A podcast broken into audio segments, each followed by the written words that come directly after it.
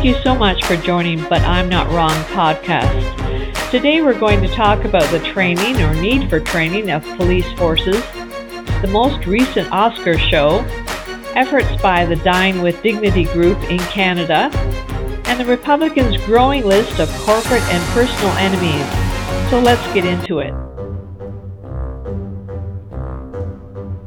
While most people have had their eyeballs glued to the TV over the past few weeks because of the Derek Chauvin trial, in the background during those three weeks, police were still shooting citizens at traffic stops, in backyards, on streets, at night, and during the day.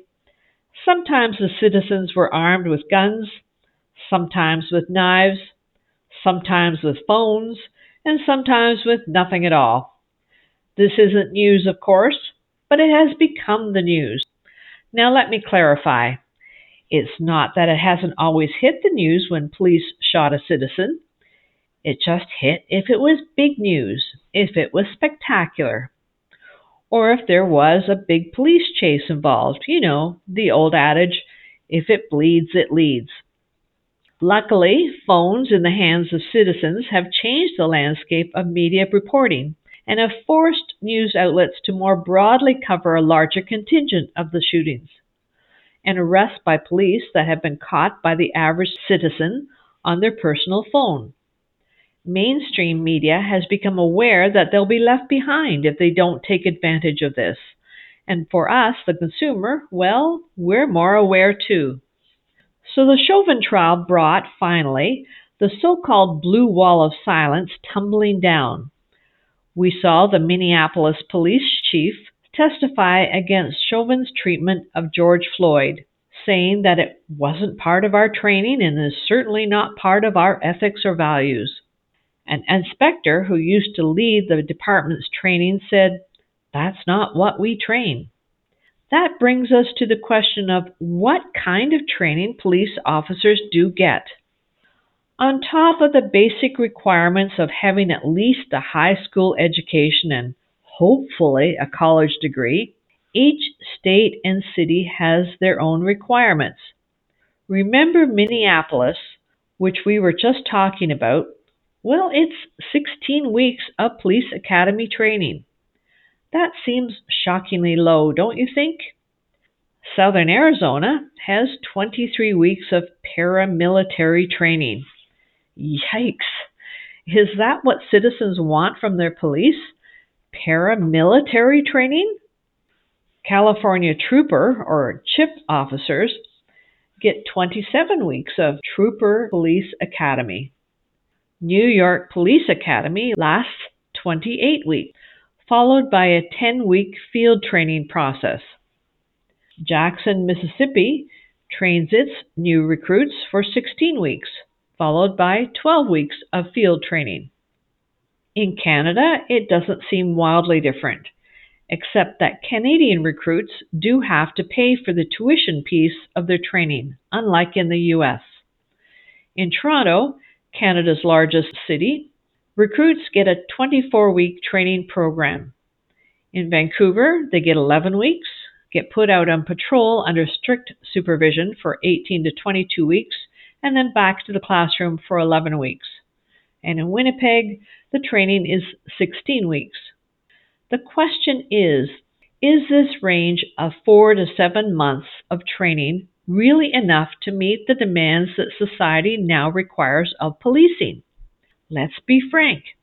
Right now, we see police or sheriffs over and over again going from zero to outrageous emptying their guns into citizens at traffic stops. Traffic stops. What the hell? So they pull over someone because of a broken taillight, an expired license, air freshener hanging from the rear view mirror, and it becomes a scenario where the police feel they better have a full clip in their Glocks. It must be the scariest thing in the world for anyone now to be pulled over in a car by police. Traffic stops and car crashes, after all, make up almost two of every three contacts between police and the public, according to the Bureau of Justice Statistics. Imagine, if you may, being a black man, hearing that whoop whoop behind you, seeing the flashing lights of the cop car indicating that you need to pull over. Your heart is thumping pretty loud, and I would imagine that there's a certain fight or flight response having a bit of an internal war within you. But you don't have a real choice, right? I mean, you can't really choose flight. You can't really run. It's the police. Imagine now you're a white man and a van pulls up beside you as you're driving with a couple of masked men waving guns at you, indicating you've got to pull over. You've got the same fight or flight response, haven't you? Your heart is thumping out of your chest pretty hard. Which one are you picking? Flight. You're going to run, run like hell, because you are pretty sure what will happen if you don't. And so does the black man or woman in the first scenario. Are they sure they'll get shot? No, but they don't know. And that's the clear, clear problem here. When citizens don't know how the police are going to act, then those same citizens are afraid for their welfare and for their lives. Training, or the lack of it, is a huge part of this. There are European countries that require their law enforcement officers earn multi year degrees prior to employment and a master's degree within five years of being employed. That's a lot, agreed.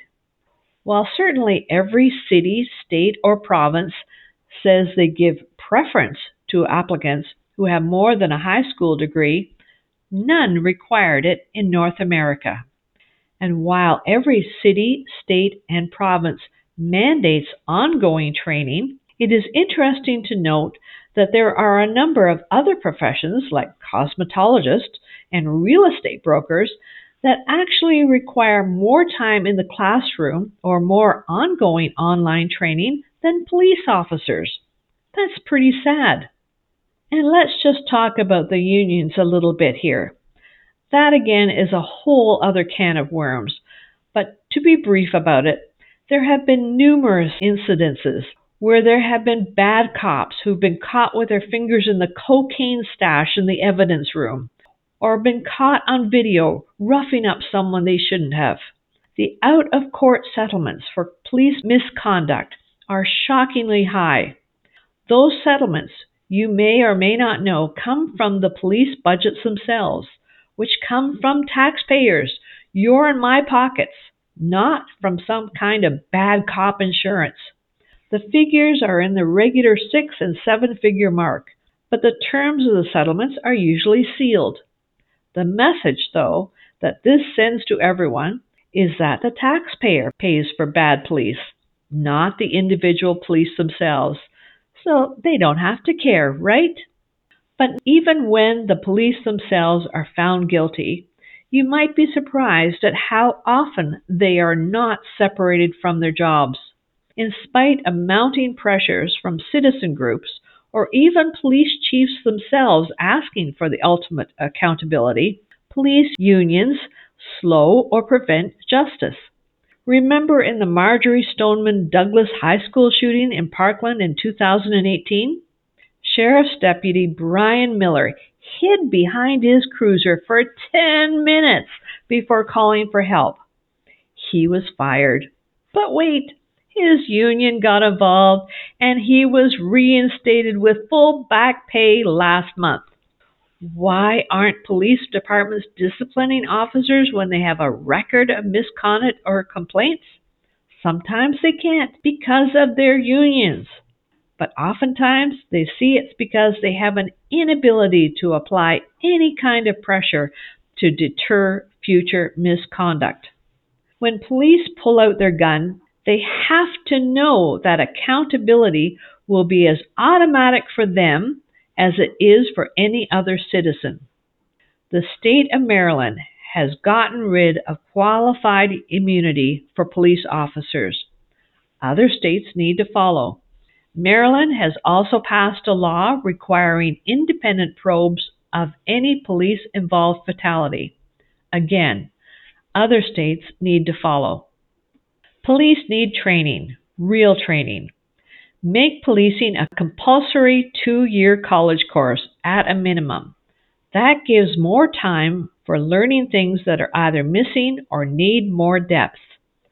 On top of learning the law, how to handle a gun, and how to make an arrest, teach them more about communication, how to connect with people one on one, how to connect with large groups, how to connect with people who don't look like you, how to connect with people who are afraid of you, how to connect with kids who are afraid of you. They need more in depth training on de escalation and to be more willing to use those tactics instead of reaching for their guns as a first response. They need to become more comfortable recognizing signs of mental health and how to reach out to those who are just so severely uncomfortable in their heads or their bodies.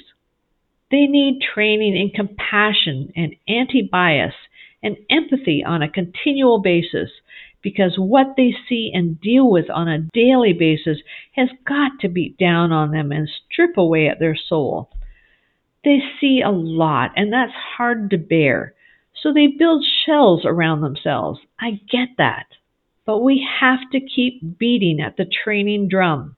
Remember, I talked about the amount of training that was sort of common across North America?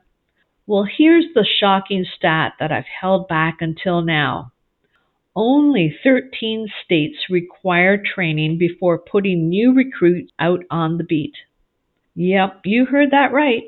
That leaves 37 states who are able to hire police officers based on their minimum hiring requirements and with zero training, give them a badge and a gun and put them out to police you and me and Joe Blow down the street.